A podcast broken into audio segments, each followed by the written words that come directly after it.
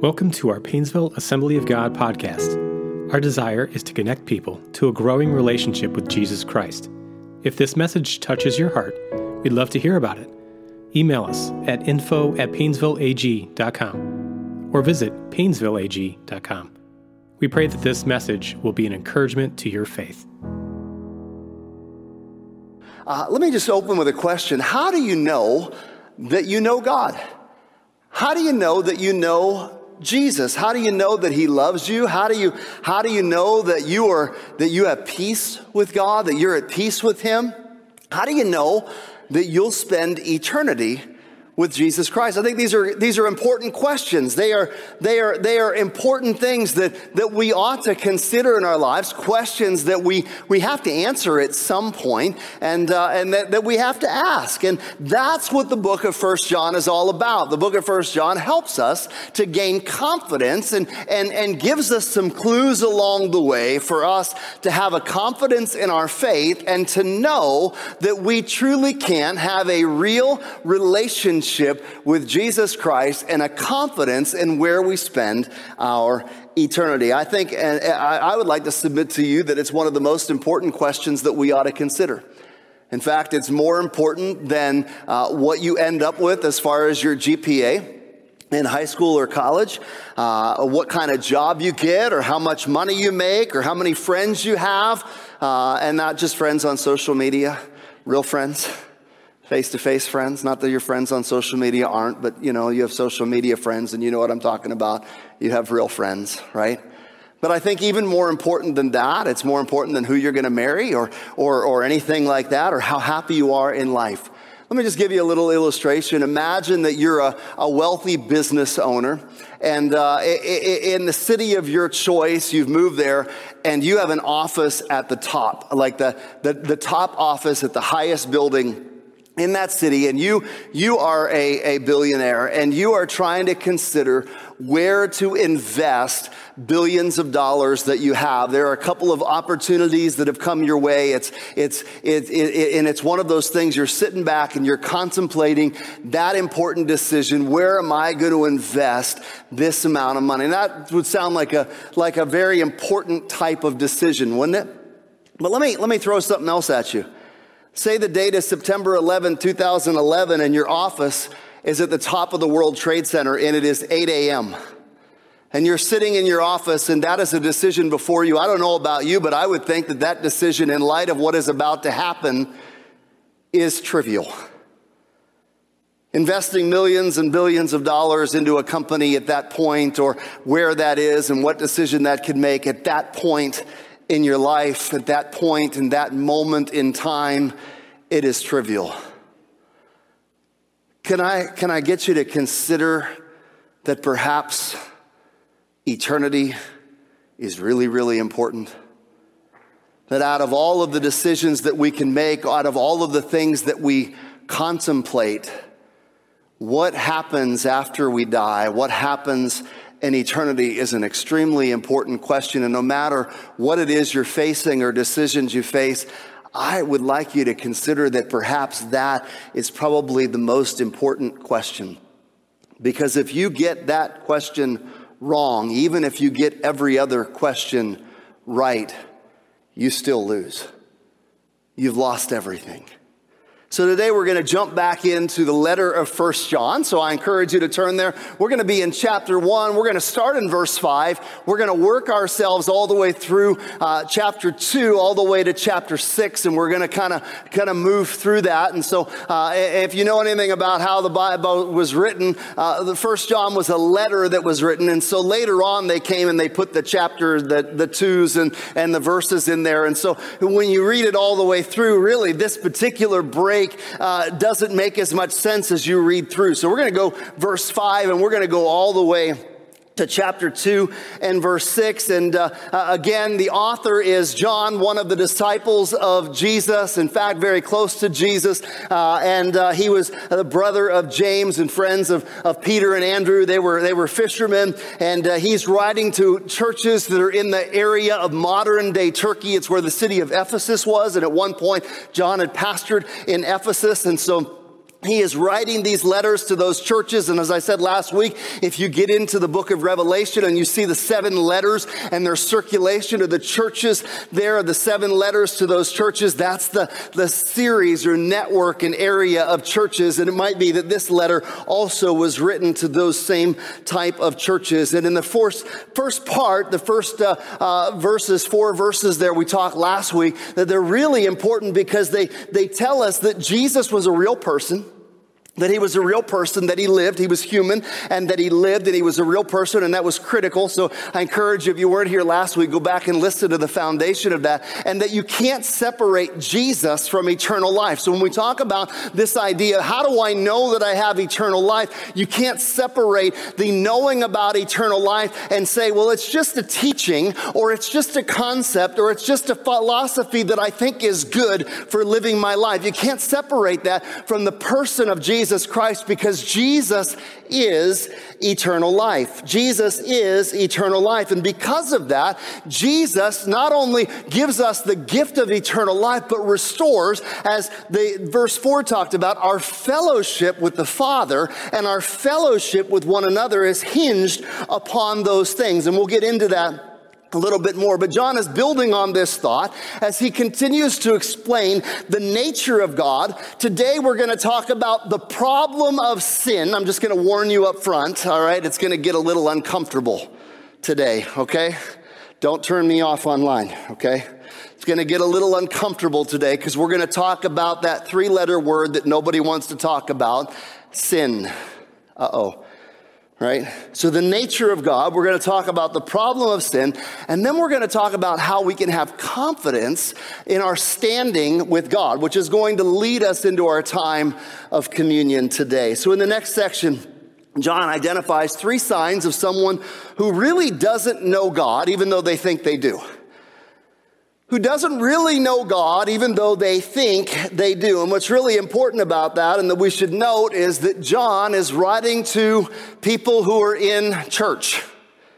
He's writing to people who are in church. He's not writing to people who, who have not claimed that they have faith in God or faith in Jesus Christ. He's writing to people who are in church. He's writing to religious people. Now, again, he's not saying these are signs for pagans or atheists who don't know God, but he's talking about three indications that, that you may be religious or even a spiritual person who doesn't really know God. Who doesn't really know God. And this is one of the most important lessons that we can begin to uncover, that we can begin to, to unpack here, is that people can be religious and spiritual, but not actually know Jesus Christ at all. How can that be? Well, we're going to get into it today, and and uh, and we're going to take a look at that because not only uh, was was Jesus' crucifixion a secular act, it was a religious act. It was done by both secular and religious establishment, both the, the Roman government and the Pharisees and Sadducees and, and, and scribes at the time, the religious people at the time.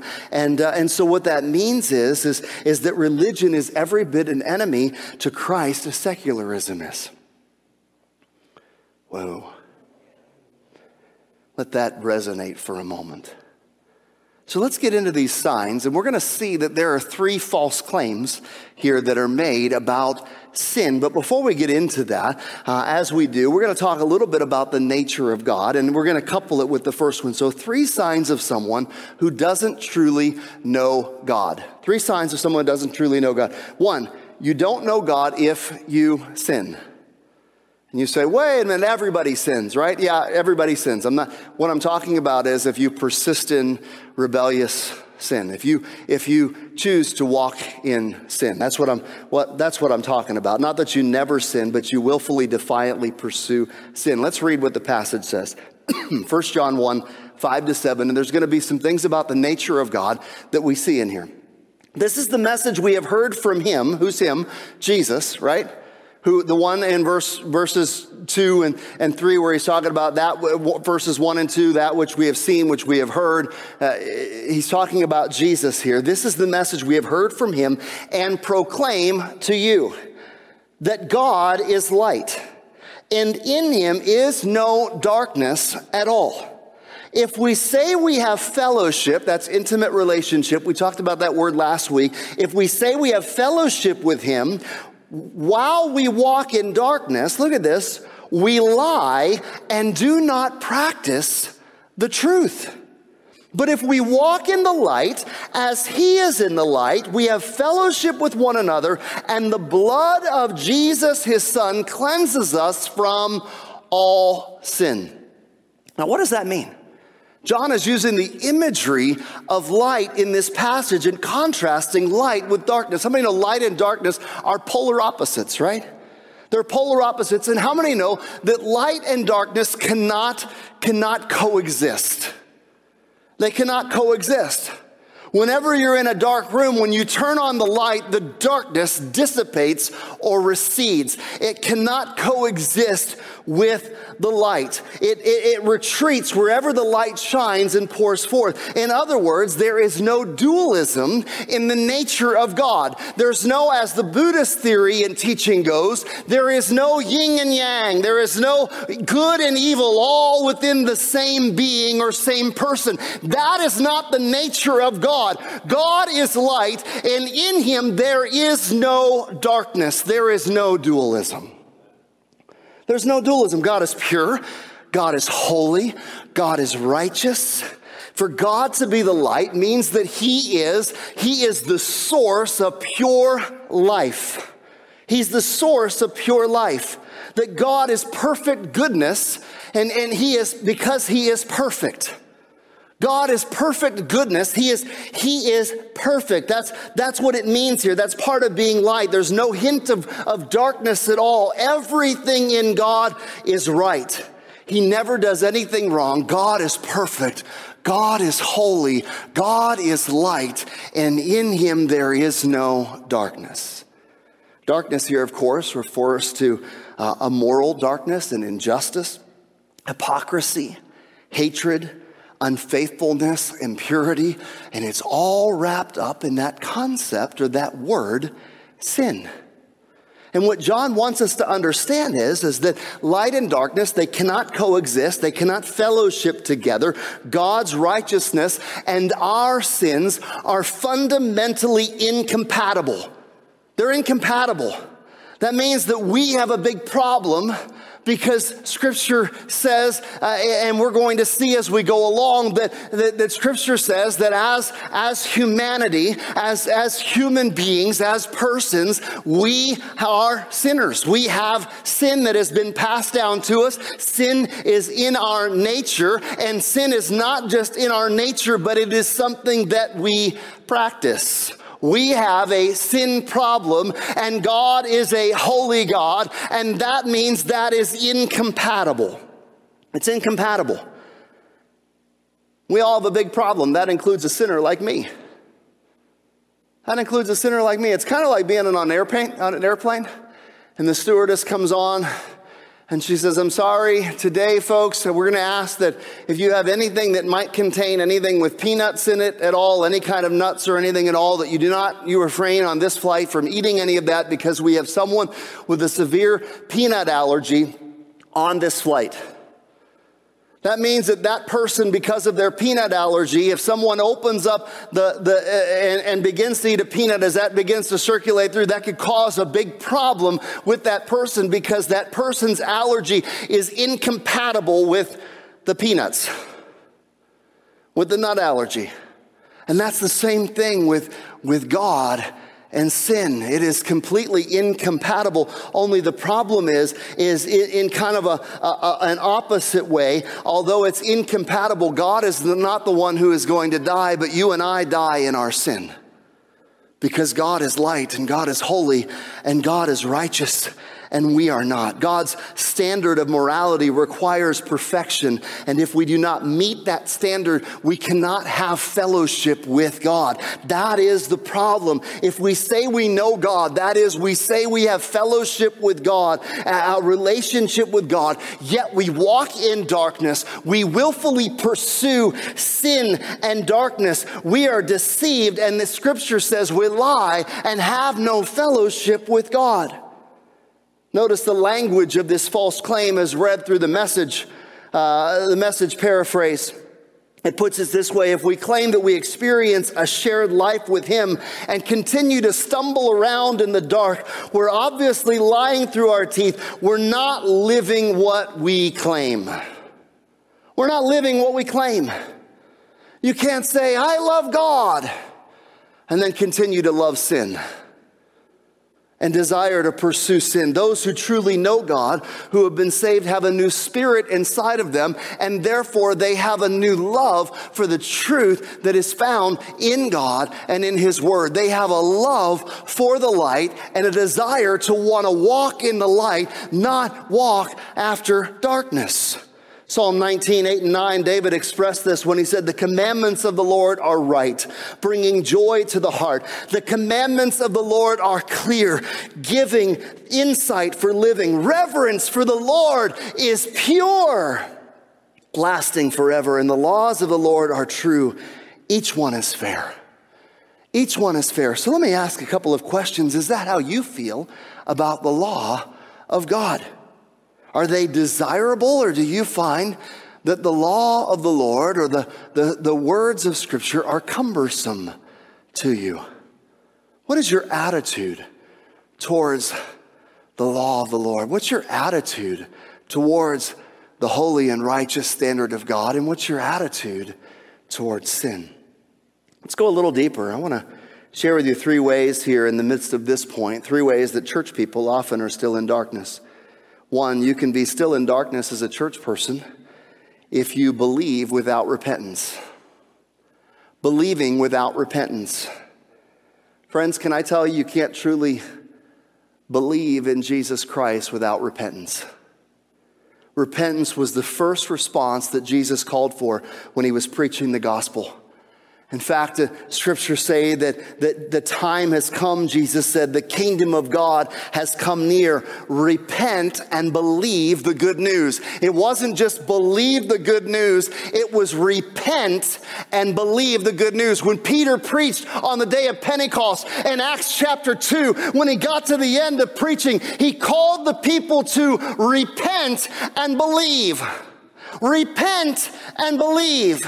It is not just about believing, but it is also about repentance. The apostle Paul commanded men everywhere to do this with Jesus, the resurrected savior. Acts 17 30 is one example. In the past, God overlooked such ignorance, but now he commands all people everywhere to repent.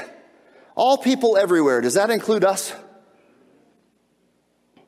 For he has set a day when he will judge the world with justice by the man he has appointed. He has given proof of this to everyone by raising him from the dead. One day we are going to stand before a holy and righteous and just God to give an account of our lives. And when we do so, simply believing will be not enough if it is not accompanied by repentance. You can't be saved by the light if you hate the light. Can I say to my wife, I want to be married to you, but I also want to keep a couple of other lovers on the side? Would she put up with that? If I said, well, wait, hey, man, wait a minute, baby, just understand. But, but see, all those other ladies, you're number one out of all of them. She's going to look at me and say, I don't want to be one out of all of them. I want to be the only one. In our relationship with Jesus Christ, He can't be one of many other lovers. He's got to be the only one. To love the Lord your God with all your heart, with all your soul, with all your mind, and with all your strength. He wants to be the only one. And repentance literally means a change of mind. In the Greek, the word is metanoia. Meta meaning new, noah meaning mind, a new mind. Repentance means understanding that Jesus is Lord and that, that I have cause, I have, I have committed cosmic treason before him. And if I do not repent, if I do not repent of that cosmic tre- treason, no matter what I believe about God, without repentance, there is no salvation. Secondly, church people are still in darkness being casual about or even openly embracing sin. I have people all the time that that want to embrace sin. They, they, they, I, I believe in God, but is it okay if I, if I look at pornography? Isn't that okay? I mean, come on, I'm just a man, right? Right? Men, men have needs and, you know, it can't all be satisfied and I got all this, you know, hormones raging. I mean, isn't it okay if I, if I just have a little of that on the side? No! It's incompatible. It's incompatible. Well, how about that? I'm not really committing physical adultery. I just got a little emotional relationship going on on the side with somebody at work or somebody on Facebook or social media, you know, an old high school or college fling. And, you know, I just kind of, God wants me to be happy, right?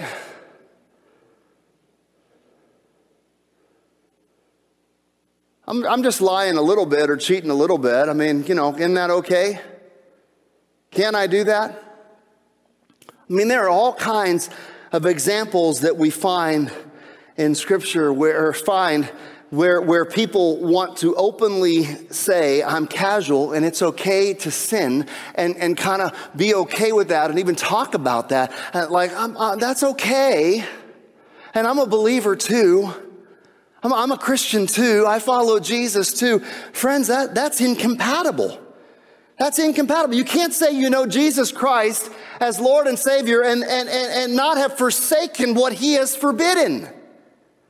Or at least have a desire to forsake what He has forbidden.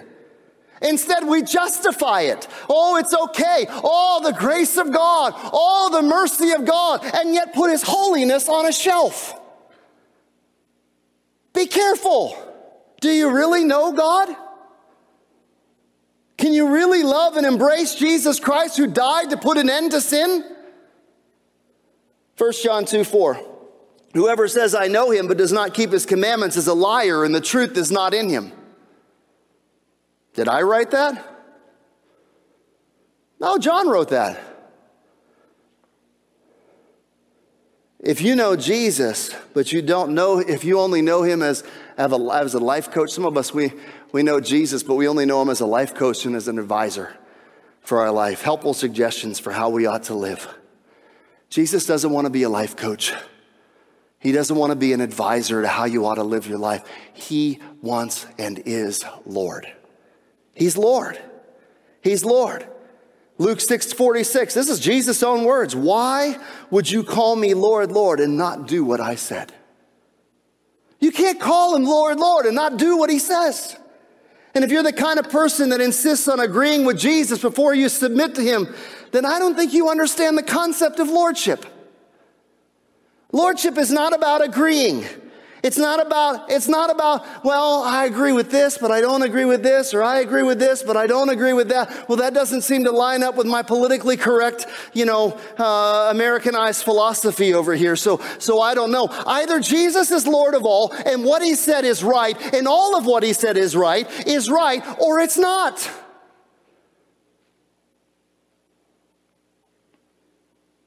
He is Lord. He's Lord of all or He's Lord of none.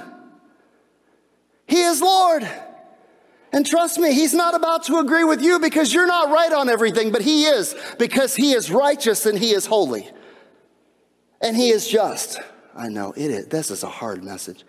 I, I warned you last week I was going to talk about sin. And you still came back. God bless you. God bless you. Listen, we're, we're, we're not perfect people, and I'm not saying you have to be perfect, but there ought to be a decided resolution in your heart that says, I am going to surrender and submit my life to the Lordship of Jesus Christ, and I'm going to live in that surrendered position. That His way is right, and I'm going to follow Him. Thirdly, church people are still living in darkness when they pray a sinner's prayer with no accompanying life change. I can pray a sinner's prayer with no accompanying life change. You all know what I'm talking about. We've done it before, and you come up either to the front or you raise your hand, and we repeat a prayer after me. And that's, that's a great start, but unfortunately, that's not where it ends, and that's not, that's not what, what just simply gives you a card. I had eternal life right now. In 2011, Barna did a study that revealed that 50% of Americans say they have prayed some kind of sinner's prayer, even though half of them have no regular presence in any kind of a church or have lifestyles or worldviews that, it, that it in no way differ from the outs, those outside of their Christian faith. And that was 2011. That was 2011. What is it today? God doesn't save you because you went through some kind of a prayer ritual. It's not prayer that saves, it's repentance and faith beyond that prayer that lay hold of salvation. It's repentance and faith in Jesus Christ. I've used the illustration before, but if I were to have a chair up here, I could talk about how that chair will hold me up if I sit on it all day long. But it's not faith until I actually sit in that chair, until I actually take a posture where I allow my body weight to rest full on that chair. That is the only way that my faith is made, uh, is, is, shown to be what it is, is when I actually take that, that posture, sitting, in, sitting down. And the question is not whether you prayed a prayer to Christ, but what posture you assumed toward Jesus Christ. Did you actually repent and believe? What posture did you take after you, after you said that prayer? What posture did you take after you said that prayer? So let me sum it up this way. I'm going to give the negative that I gave out first, and then I'll turn it around with a positive. You don't know God if you sin, but positively, you do know God if you are in a posture of surrender. A posture of surrender. That leads me to number two. You don't know God if you say you have no sin. Pastor, you've been talking about sin, but I'm good. I have no sin. I haven't sinned. I, I haven't sinned. So I would never say that. Well, let's just read. If we say we have no sin, we deceive ourselves, and the truth is not in us. If we confess our sins, he's faithful and just and will forgive us of our sins and cleanse us from all unrighteousness. If we say we have not sinned, we make him a liar and his word is not in us. See, there's two false claims here. One, if we say we have no sin, we deceive ourselves and the truth is not in us. And two, if we say we have not sinned, we make him a liar and his word is not in us. See, this error is on the absolute opposite side. John says being unaware of sinfulness in your heart is a sign that you don't know God. One of the first pieces of evidence when we, when we receive the light of God's grace is that it begins to expose the sin in our hearts and in our lives. Isn't that what light does? You, you can be in a dark room and you think that dark room, everything is fine, everything is cleaned up. When the, when the light is off and it's a dark room, you go, man, everything is clean, everything is good in here. And, and you, you, you're just thinking, man, everything, everything is just fine. And then all of a sudden, somebody, somebody lights a match or, or they light a little light. You begin to get a glimpse and you look around and you say, oh man, look at that. The dresser is tipped over and all the drawers are pulled out and, and clothes are, are everywhere. And then somebody hands you a flashlight. And it's a little bit of a bigger light. And you begin to turn the flashlight around. You begin to notice, oh my goodness, the, the, the, the, the bed's not made. Did you make your bed this morning? I'm just kidding you, you begin to note, man, the bed's not made. And oh my goodness, there's, there's trash that's overflowing and all over the floor. And then all of a sudden somebody illuminates the big light overall in the room and you realize, oh wow, there's mildew over here and there's, there's mold over here. And what is that smell? I mean, it was covered by the Febreze and, and the cinnamon stuff is all kind of dissipated away. And now, man, something funky is happening in here. Right? The light exposes the mess and the darkness, and you can't come to the light. If God is light and in him is no darkness, then that means when you experience the light of God's grace, it begins to expose the dark side and the sin and the messiness in our own life and in our own heart. And so if we say that we know God, but we claim oh, we have no sin, there is no sin in us, then we have been deceived and we make him to be a liar and the truth is not in us and we do not know God. We do not know God. That's what awakening to God is like. Uh, uh, uh, it's this idea that, that, that, man, I am separated from him and there is sin in my life. If that hasn't taken place, then there's no need for repentance And therefore, you might need to, to, just understand that although you might believe in a concept about God, or even say that there was a, a, a, Jesus who lived and was raised from the dead, if you don't acknowledge that, that you have sin in your life that you need to repent of, then, then you don't truly know God. Francis Schaeffer, Schaeffer, excuse me, Schaeffer said this once. He was asked what he would do uh, if he met a modern man on a train and had just one hour to talk to him about the gospel. And he responded, I'd spend 45 to 50 minutes on the negative to show him his dilemma that he's morally dead, and I'd take the last 10 to 15 minutes to preach the good news of the gospel. I believe that much of our evangelistic and personal work, personal work today is not clear simply because we are too anxious to get to the answer without having a man realize the real cause of his sickness which is true moral guilt, not just psychological guilt feelings, in the presence of God in the presence of God. You see, the awareness of sin is the first evidence of the light of the gospel shining in our hearts. And as we grow, so it's just not initially, okay? So some of us have had that experience initially, but can I also suggest to you that the closer you get to God, that the more you grow in your relationship with God, the more the light begins to illuminate other areas of darkness in our hearts, and that this relationship with God continues to expose things in you and in I that we need to repent of, things that we need to do, that we need to, that we need to adjust. Maybe it's an attitude, or maybe it's a, a worldview that we have that, that we realize is incompatible with the gospel. And the more that we begin to, to walk in this relationship with God, the more the light begins to expose and wants to push back the darkness in the recesses of our hearts and of our lives. It's a, it's an ongoing process. And so if you have been a believer for a long time and you think you've made it, you need to ask yourself, do I really still know God? Pastor, is that biblical? I mean, absolutely, you know, Jesus, man, uh, he took care of all of my sin.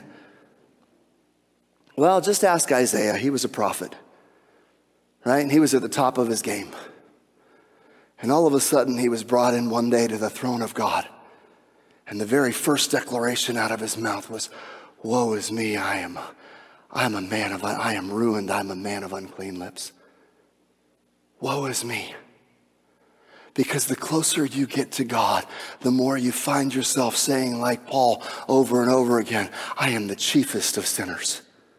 I am the chiefest of sinners. This is not that we walk around feeling bad about ourselves, but it's also that we don't walk around with some air of pride and self-righteousness, thinking of ourselves to be light when really there are dark recesses in our heart. Repentance ought to be something that we do, not just when we first come to faith in Jesus Christ, but an ongoing thing that we do throughout our relationship with Jesus Christ. When was the last time you truly were repentant over your sin? When was the last time that you came into the light of His presence and you truly were heartbroken over your sin? You wept over your sin. You were grieved over your sin. You mourned over your sin. When was the last time that happened? Because if it was a year ago or two years ago or five years ago, my question for you is where are you at in your walk with God? Have you moved into a place where it's just simply something religious that I do, but I've lost sight of the fellowship? That I can have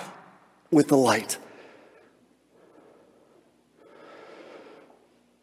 You don't know God if you say you have no sin. On the positive side, you do know God if you're deeply aware of your own sinfulness.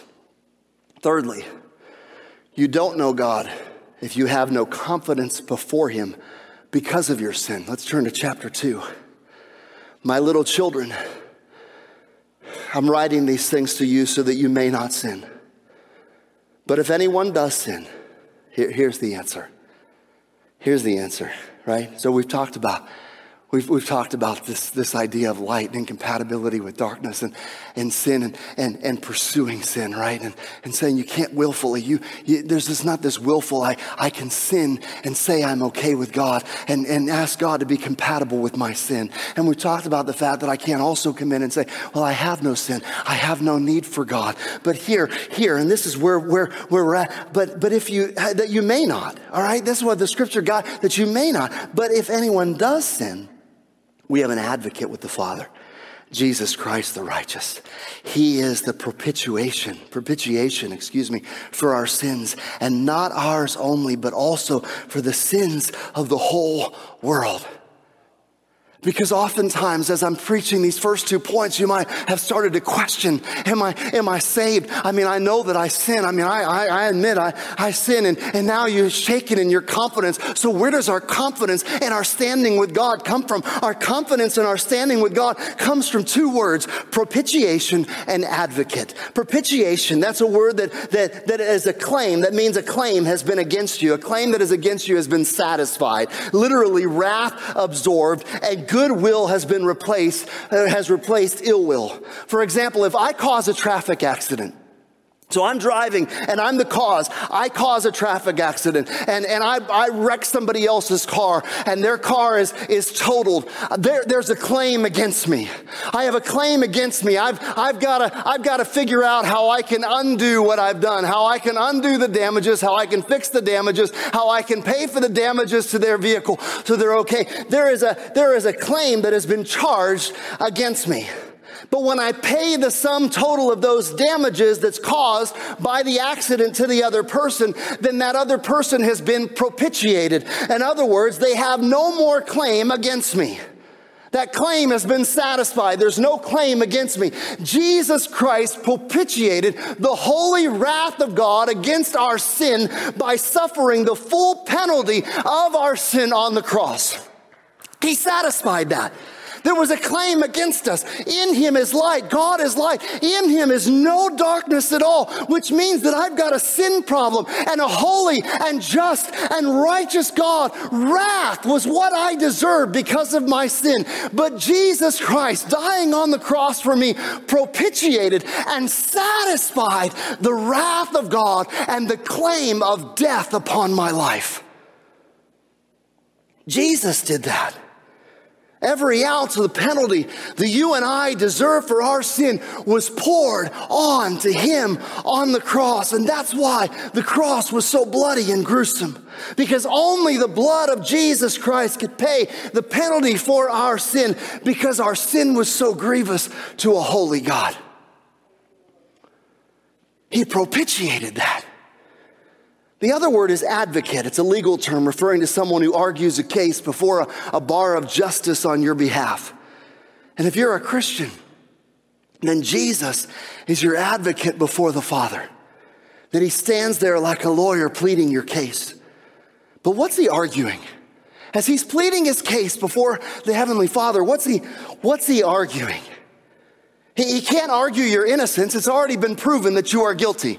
He can't argue your innocence. You are not innocent. You and I are not innocent. He can't plead our innocent. What's he pleading? He is pleading his propitiation. He is pleading and saying, listen, the substitutionary work on the cross, I satisfied that. You know that penalty, that claim that was against Aaron?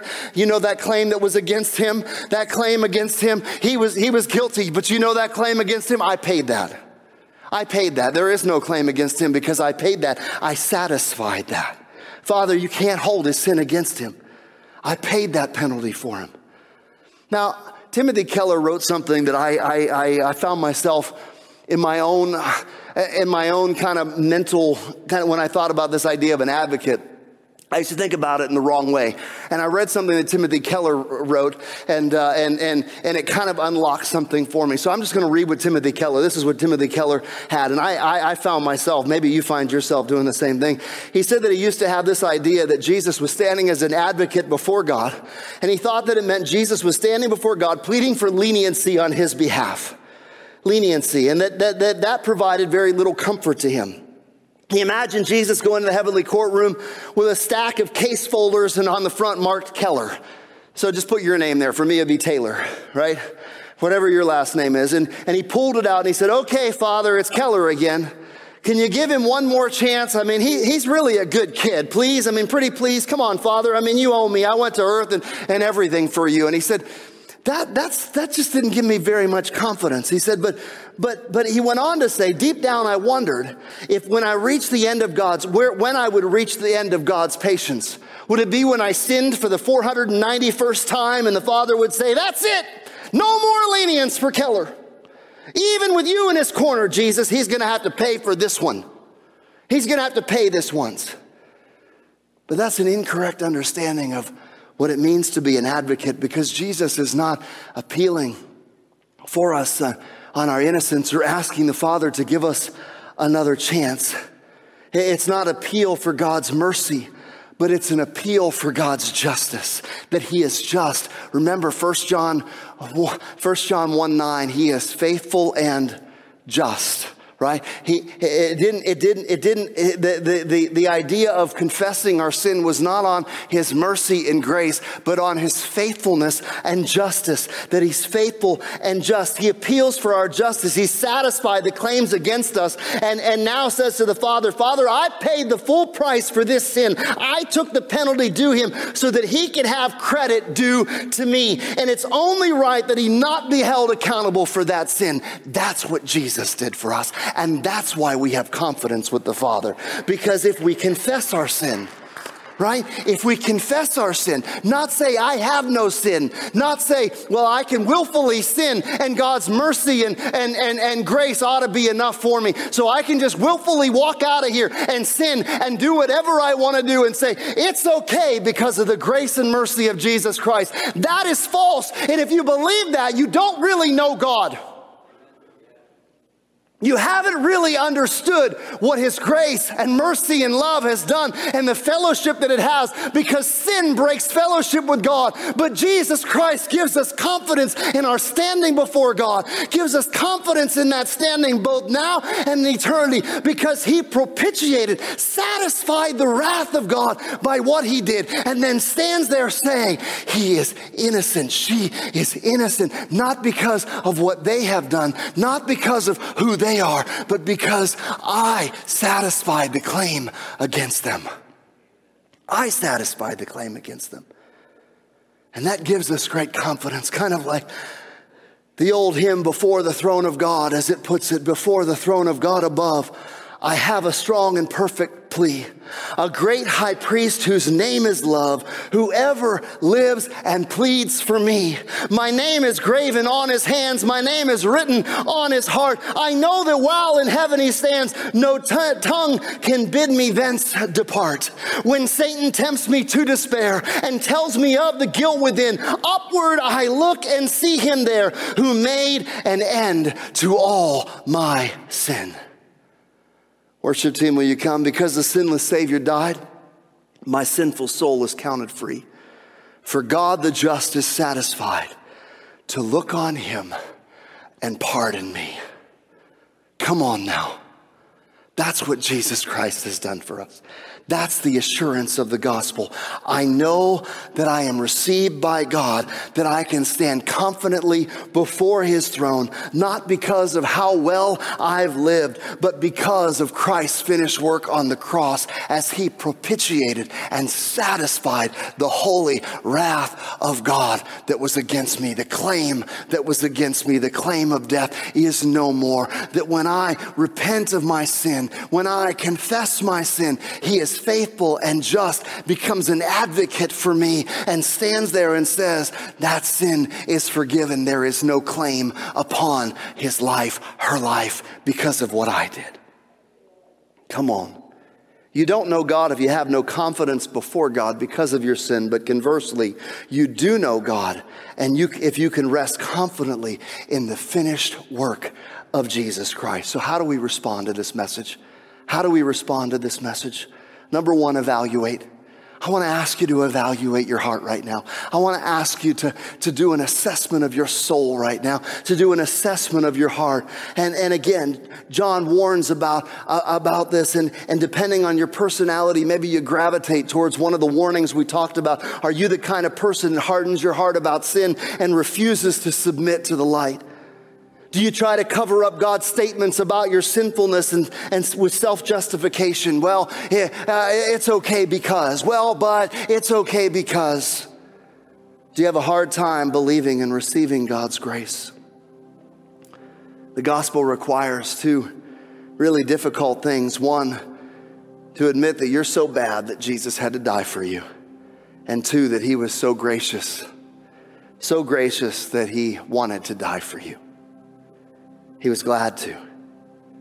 I don't know about you. Sometimes we don't like either side. We want the mushy middle. I'm really not that bad. I'm really a good person. I'm really not that bad. But the problem is, is that light and darkness cannot coexist. And sin impacts our fellowship with God. They cannot coexist. And without Jesus Christ and what he did for us on the cross, there is no, there is no hope for our sin. There is no fellowship with God. The gospel requires us to surrender not just part of us, but all of us to the Lordship of Jesus Christ. All of us to the Lordship of Jesus Christ. There's three kinds of people who never know God those who willfully and defiantly sin and will never submit to Jesus Christ as Lord, those who refuse to admit their sinfulness and never receive Jesus Christ as Savior or His forgiveness, and those who will not believe in the gracious promises of the gospel and never embrace Christ's gift of righteousness. Don't be one of those people. Repent and believe the gospel today. Secondly, learn to cherish conviction and repentance. Many Christians think of repentance as a trip to the woodshed. You know what I'm talking about? The woodshed out back. Maybe you didn't have that before. I didn't have that, but I know what that means, right? We think of, we think of it that way, but don't, don't think of repentance as a trip to the woodshed because that's not a correct picture. Repentance is more like taking a bath. I'm filthy, I'm dirty, Uh, if you've ever been filthy or dirty, man, how many of you know the benefit of a hot shower? Man, you just come and you just feel so clean. You just feel so good. That, that's what repentance is like. I don't know about you, but when I, when I come before God, it's not like a trip to the woodshed. It's like, it's like the Father inviting me home. And, and there's this cleansing, this deep cleansing, and this, this, this connection with the Father like I've never experienced to his amazing love before. Friends, that's what repentance is like. Repentance is like coming back home and experiencing this amazing cleansing and connection to the Father. And thirdly, keep coming towards the light. As, as God illuminates the sin, don't run back to the darkness, but instead bring that sinfulness to the light. Bring it and, and, and, and watch as Jesus Christ in his light dissipates that sin in your life, as Jesus in his love begins to eradicate that sin, and you begin to feel the embrace of his presence in your life, the warmth of his embrace. Let God's cleansing power wash over you today. We confess our sins he is faithful and just to forgive us of our sins and cleanse us from all unrighteousness. Will you receive his lordship today? Let's just bow our heads for a moment and Jesus, Jesus, Jesus, Jesus, Jesus. Holy Spirit, come. Holy Spirit, come in this place. Thank you, Lord. Thank you, Lord. Is there sin you need to repent of in your life? Is there sin you need to repent of in your life? Is there things in your life that are not right with God? When was the last time that you allowed God to shed love on the light on the sin in your heart and you you brought it to him and you said, "Oh Jesus, forgive me of my sin. Oh Jesus, cleanse me of my unrighteousness." He's faithful and he's just today. And I want to invite you to repentance today. I will invite you to repentance today. If you've if you've not if you've not come to Jesus in repentance and belief today, I want to invite you to do that today. Jesus, we repent today. We come to you, Lord. We ask for your forgiveness and grace, Lord. Hallelujah, hallelujah. Just confess your sin to the Lord right now. You do it. You do it. You know it. You know those areas. You know those attitudes. You know those actions. You know those things that you struggle with. You know those areas in your life. Will you just repent today? Will you repent today? Will you, will you bring it to Jesus today? Will you bring it to the light today? Oh, thank you, Lord. Thank you, Lord. Thank you, Lord. Father, today we just, we repent of our sin and we come to you, Jesus. And we ask you, Lord, to forgive us of our sin and to cleanse us of our unrighteousness. We come to you today and we want to receive your forgiveness and grace. Lord, there are attitudes that are not right about sin, we ask you to expose those that that our hearts might be drawn to your light and that we might take a posture of surrender to your Lordship today. We love you and thank you, Jesus. In your name, amen. Thank you for listening to today's podcast. We pray that you're encouraged by this message. For more information about Painesville Assembly of God, visit painesvilleag.com.